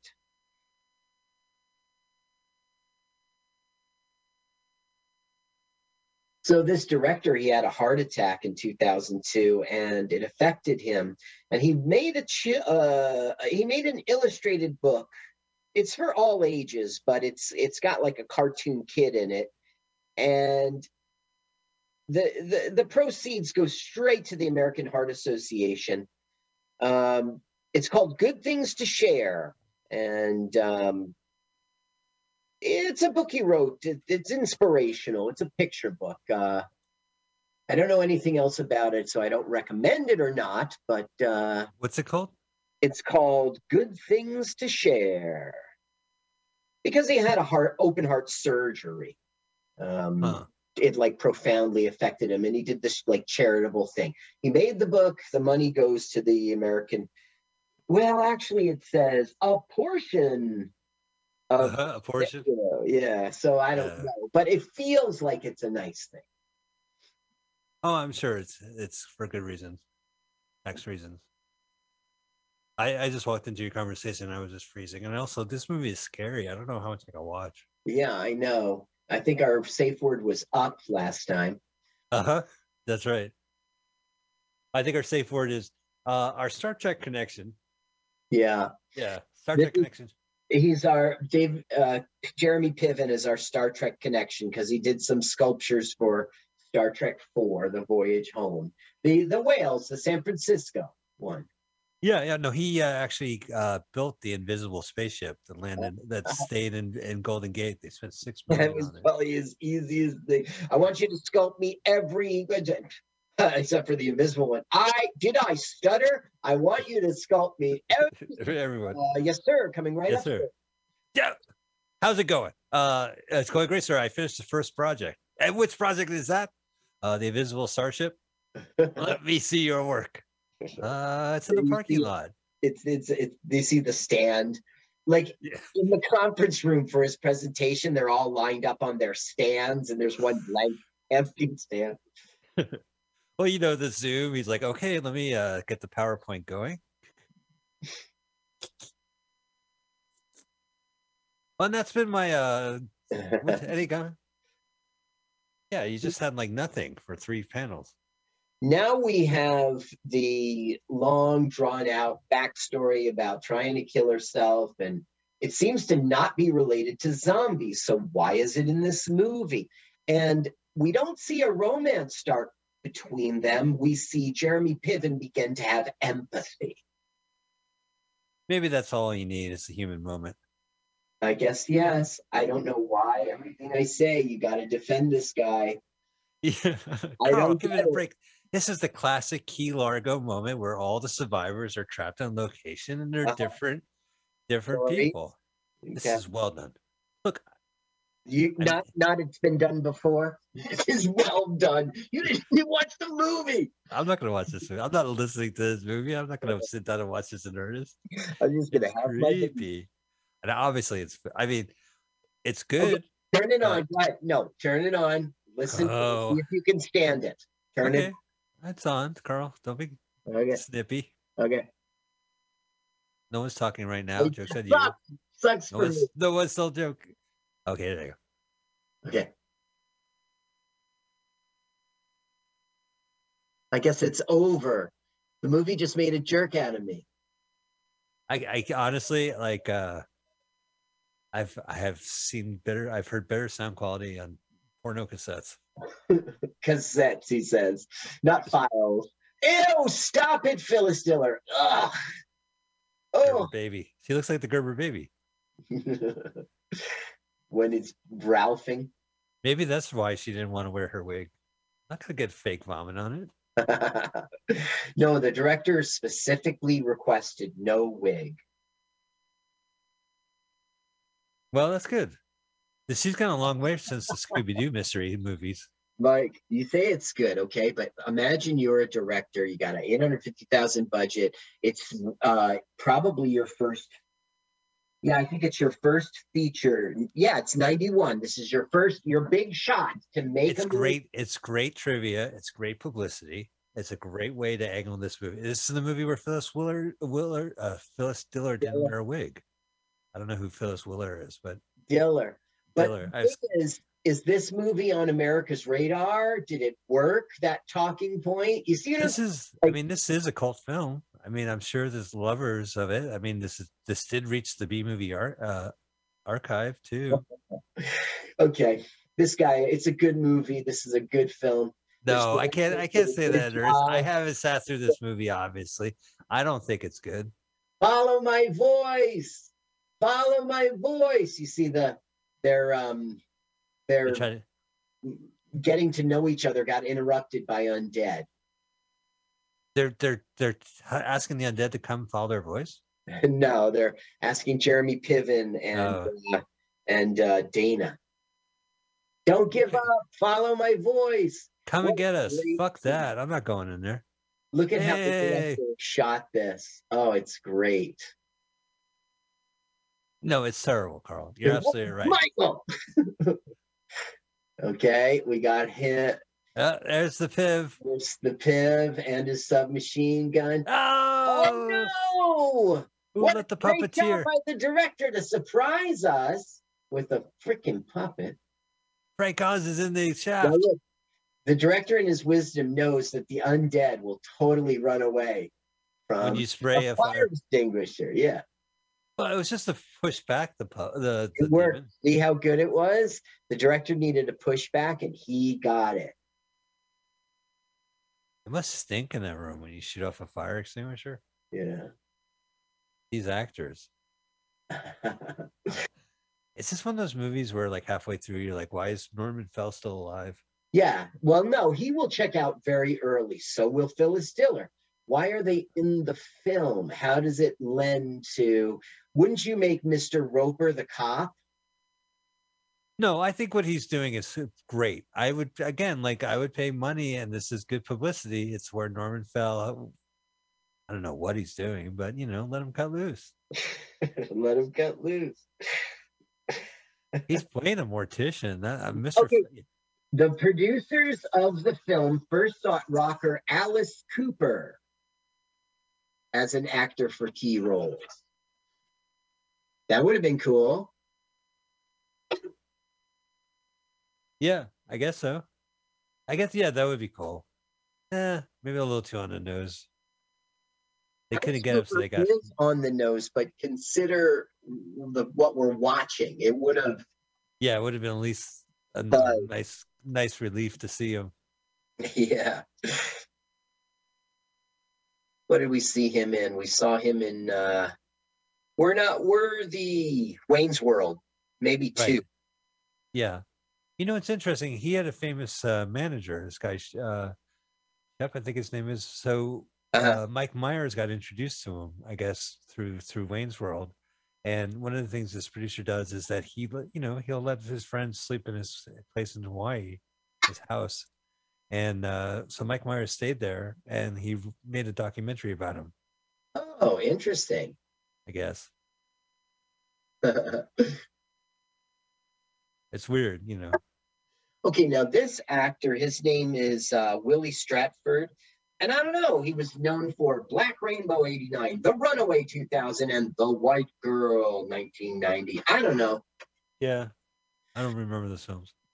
So he he did a like boo. He doesn't know what's going on. There's the mortician who killed himself. He just now killed himself. Why is he gross? The internet says he opened his eyes when the bag unzipped, but I have seen this movie like four or five times. That's how we know it sucks, Mike. And um, I did not see that happen. Here's Phyllis Diller. No, wait a minute. She Shut had up. the slime in her mouth, it got in her stomach, and now she is undeadified. She's a puppet. Yep. Ow! Oh, What an effective ketchup stain. was he the first guy to die in this movie? Uh, yeah, She's I don't growing know. bigger now. I think yes. All right, black guy dies first in this movie. All right, you you got me. That is a trope. She's growing bigger. Yeah. Wait till you It's her ego. It's her ego. Unmanageable. This is the worst Scooby Doo mystery. She was remember Scooby Doo had these movie mysteries where they would get uh contemporary celebrities like Don Knotts to to play themselves. I don't remember. Yeah, in the it, wait, was it still a cartoon? Yeah, it was still a cartoon. Yeah, it was like I remember that. It was a different series. So they would have Phyllis Diller, and I actually think that was good because it was a way for me to kind of see Phyllis Diller and learn about who she was at least. you Right. know. Like when They the had uh, Smokey and the Bandit guy, the not cool one, the truck truck driver. Jerry Reed. Yeah, No. Yeah. Yeah. he does a Jerry country Reed. song. He's a country singer, right? Right. Eastbound and down. Yeah, well, that's what they said. They were like, country singer and movie star Jerry Reed. How y'all doing? I remember. that. yeah. Oh no, she got zapped and in the chest too. That's where. That's gonna help. n- That's well, where the puppeteer is. that's where the heart is, I guess. And so they za- and so Dana zapped her. And Phyllis Wow. Diller is dead and out of our movie for the rest of it. Ladies and gentlemen, Phyllis Diller. I wouldn't have done that, man. I would have had her all the way to the end. And that's our headliner. If you'd like to see more of Phyllis Diller, she'll be uh, at the merch table over by the uh, coat room. Doing selfies and selling a t-shirt, $30, quite a bargain. By Barhead. Available for cameos. Hello. Zombie Phyllis Diller here. They'll be selling Fang t-shirts. Fang t-shirts. Aha. Is Fang here? Uh-uh, honey. Look. aha. Now Oh. the disgusting dog licks up this disgusting, like undead goo. Or, ah. So they've been zombie poodles before. I mean, there was that Incredible Hulk movie. Yeah. It was like Okay, mutant- good. Okay, you, Michael, who think this movie's so great, you got to don't. hear the dialogue in the script. I wish I could hear the dialogue. If I could hear the dialogue, that means my hearing is back. Now she's going to reveal why she didn't want to come forward and help. She's very apologetic. Let's listen. Trying. No, I'm the one who should apologize. There you go. I should want to apologize. Go ahead. So let me hear what they're saying, Mike. I have it at maximum volume. Okay, you just relay it to the audience then.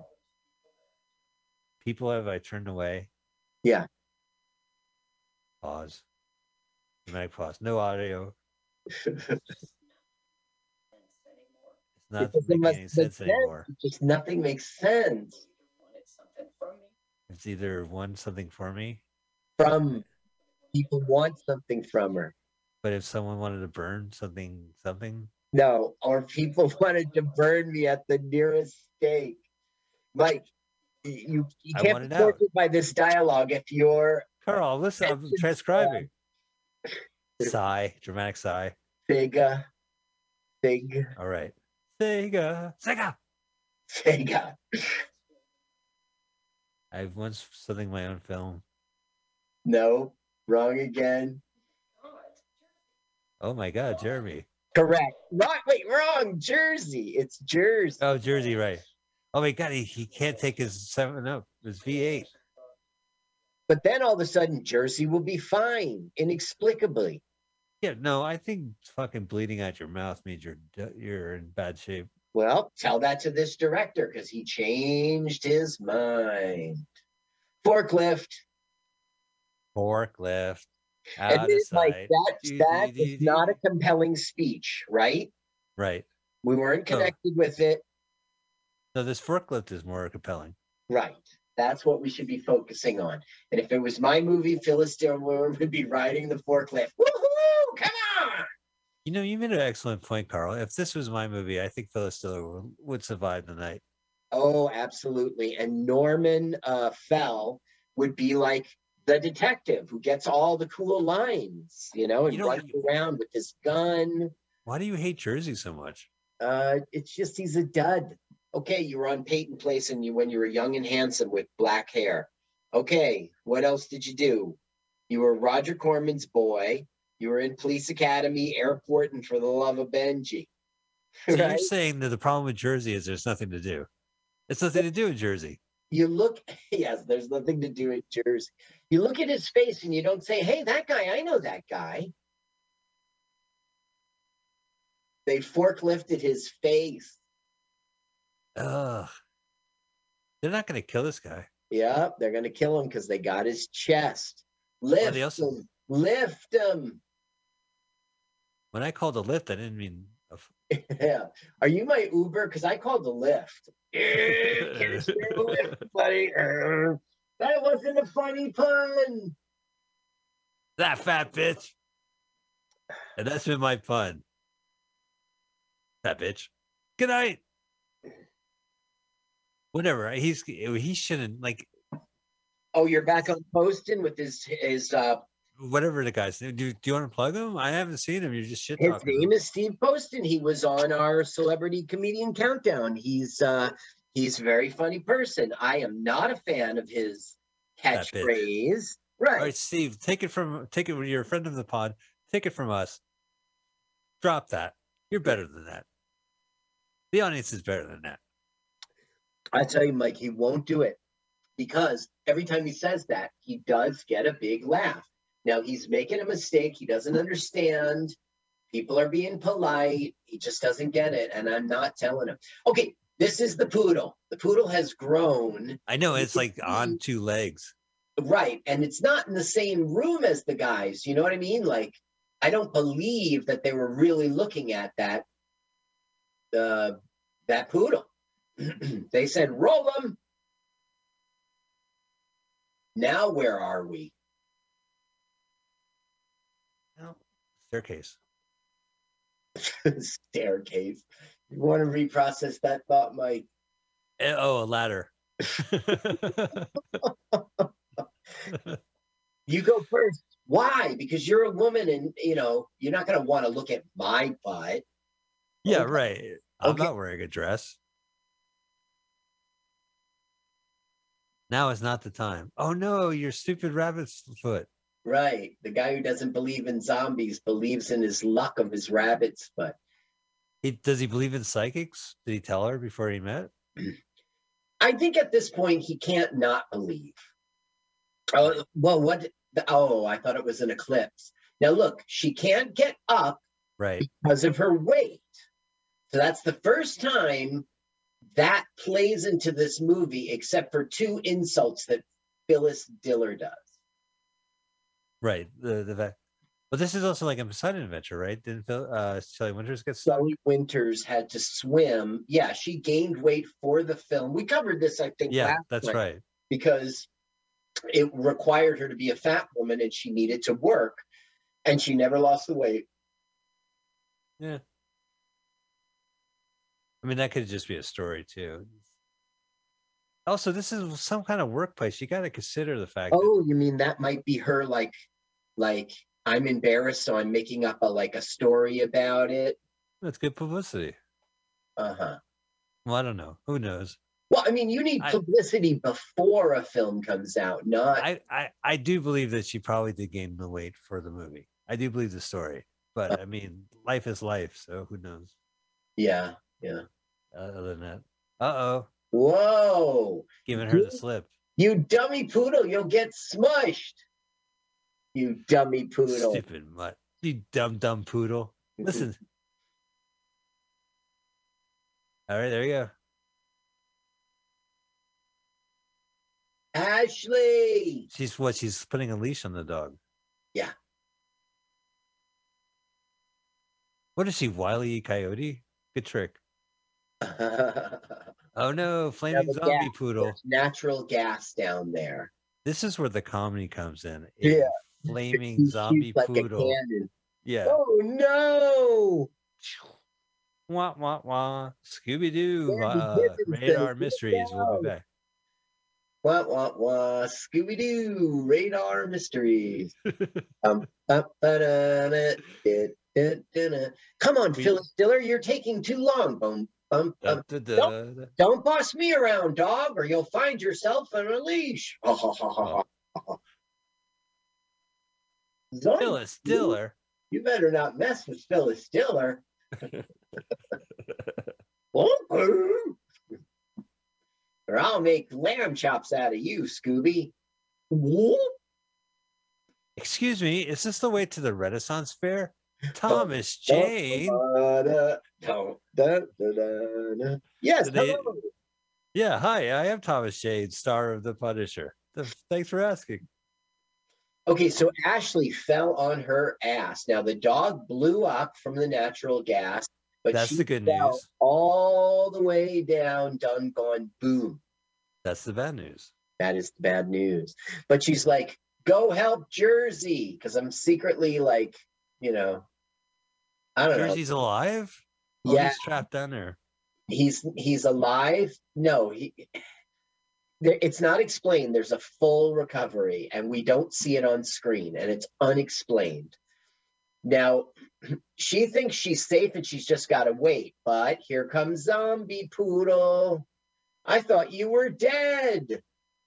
Oh, this is the surprise. Like in the Terminator, when the Terminator pops out, the zombie poodle shows up. Now she just smushed her way Right. through the roof back down into the catechism just to get away. Now, if Jersey could fall down the staircase in the beginning of the movie, Psychic could go to the floor. She went all the way down that big tall ladder and she was like, Oh, that really smarts. And then she forced her way. She just found the pipe bombs in the evidence room. That's not the right word. The uh when everyone dies, their possessions are stored there that were on them, including pipe bombs. Oh, they're almost getting out, Carl. This is the end is near. That's it. Once you walk through the door, the credits roll. That's right. it's really true. You're right, Mike. It's like when you play a video game and somehow you get to the end, but you didn't like solve half of it. So there's like a big ad. Right. You just can't proceed until you do something else. Okay, she's putting the pipe down to We pipe just gotta bomb get it to blow the door so she can get out of there. She'll light it, but who should show up? Poodle. Poodle. Just as she, you know, the thing's fusing to blow up. That's so frustrating. I mean, you find a pipe bomb in the in the deceased inventory, and then suddenly a poodle. What's that you. mean?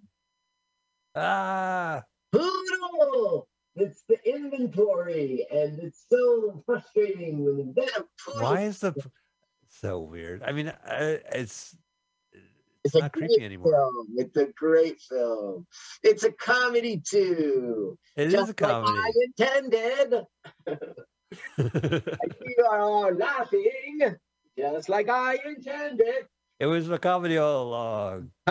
Oh no, Fetch. Oh, Bam! so they escaped the living dead mortuary because a poodle mistaken the explosive for a bone. Uh, yeah, it's a comedy. Now that you put it that way. Yeah. They're back outside. Oh, that means only one thing. This the long national nightmare is almost over. No, not yet. Oh, they did they really walk through the explosives? Like Now the, the smoke? Did they resolve exactly? Right? Nothing. There was Nothing some sort of curse on a family, and they made undead. And I guess they killed all of the undead, so that's it. They're done. I guess. No, I more can't. running. No more running. No more. No more psychic king. You don't have to psychic anymore. I think this Oh, was they- the gospel drop. Now look, they showed up. They were outside already. No, they must have come. Yeah, they were outside already. And we were with our hero for her final trial and tribulation. Her now final escape from the depths of hell. There's hugs all around, and we were supposed to see a wedding. And there's no connection to the hugs. of- You're right. That corpse body. It's so weird. Well, I'm, I, I kind of like that. Her early premonition.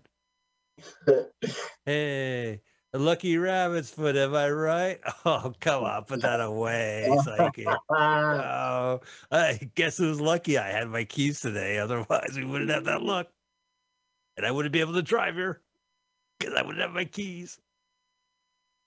And uh, so most shows like end with them laughing. yeah, but this ends with relief. They're hugging relief. Yay! Wow. What a piece of crap.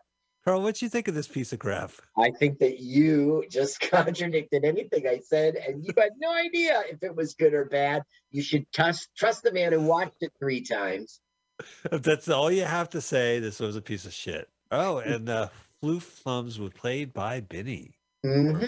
Dog was forced to go through the motions. So let's watch some puppetry uh, credits. Anything exciting? Uh, uh, good question. All right. Well, there's a ses- second second assistant director. oh, Brian, where's my coffee? Listen, I'm tired of shooting exteriors. O'Brien, take over. Yes, sir. It says location casting, so they got their big guns. Oh yeah. Well, I mean, they had the location. There we go. Backwoods Film Effects. Yeah, Gosh. backwoods. Oh, I yeah, I guess so. Of course, James helped with the, you know, the director helped with Yeah, the makeup. director helped with the makeup. Yeah, course. maybe. He's Yeah. he's great at that. Yeah, the the- makeup was storyline acting, and the movie wasn't necessarily. There's the wardrobe. Wardrobe assistant of Claire Alexander. oh, the Ah. boom operator. He did those pipe bombs. Oh, really? Yeah, because there was boom. He was the boom operator. Come He on, operated. Boom operator. operator. Coast to coast, LA to Chicago. Boom. Operator. No need to ask. Do we have sound on this film? No need to ask. I got the boom operator. Oh, really? Can you bring him in, please? Boom operator. I Who? boom operator. Uh, I want to see the puppet talent, music. I think we're done. We're wrapping up. Well, ladies and gentlemen, that has been the Boneyard. Yeah. Some interesting characters, but Oh, uh, some way, interesting there's casting. There's a song called Braveheart playing. Why don't you listen? It's horrible. You should listen. Yes, yes. Oh yeah. Listen.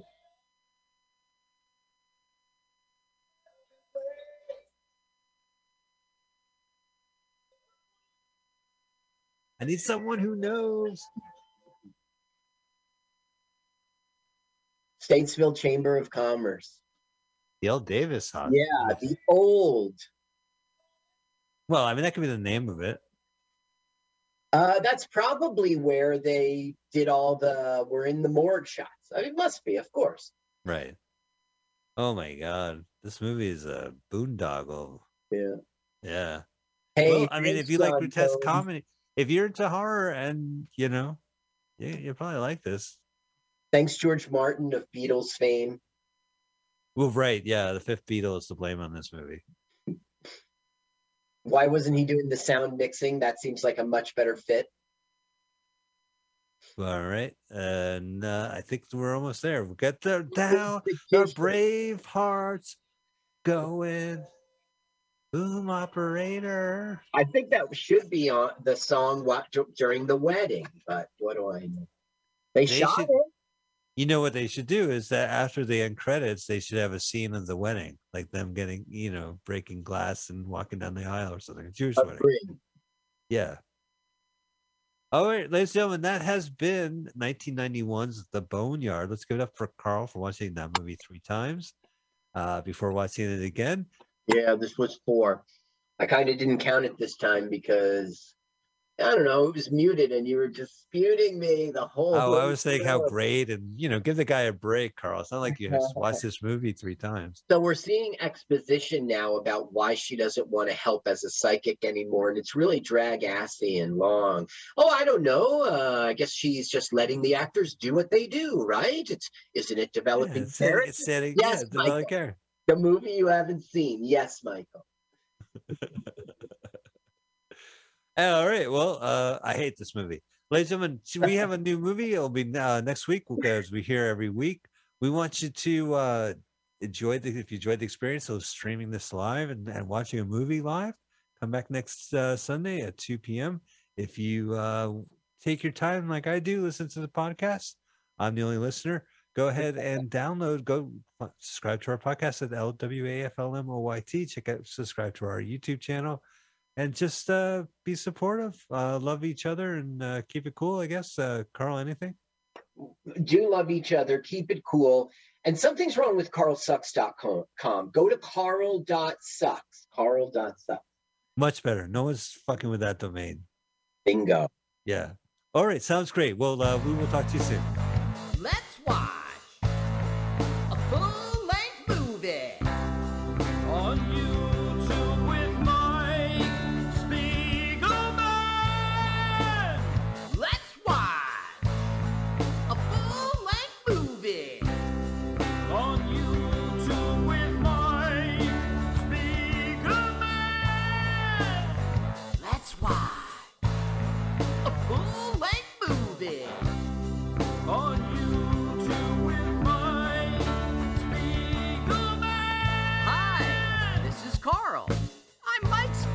Wrote this song.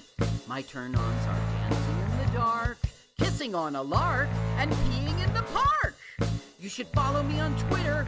It's Jokes to Carl. That's the duh of Francais, not the duh of dumbass. But never mind that. Don't follow me now. Follow me later. I mean, for right now.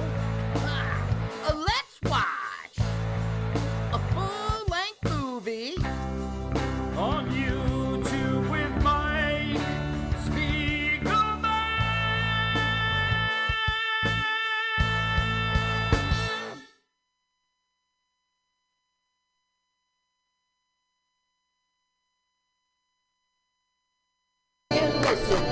go.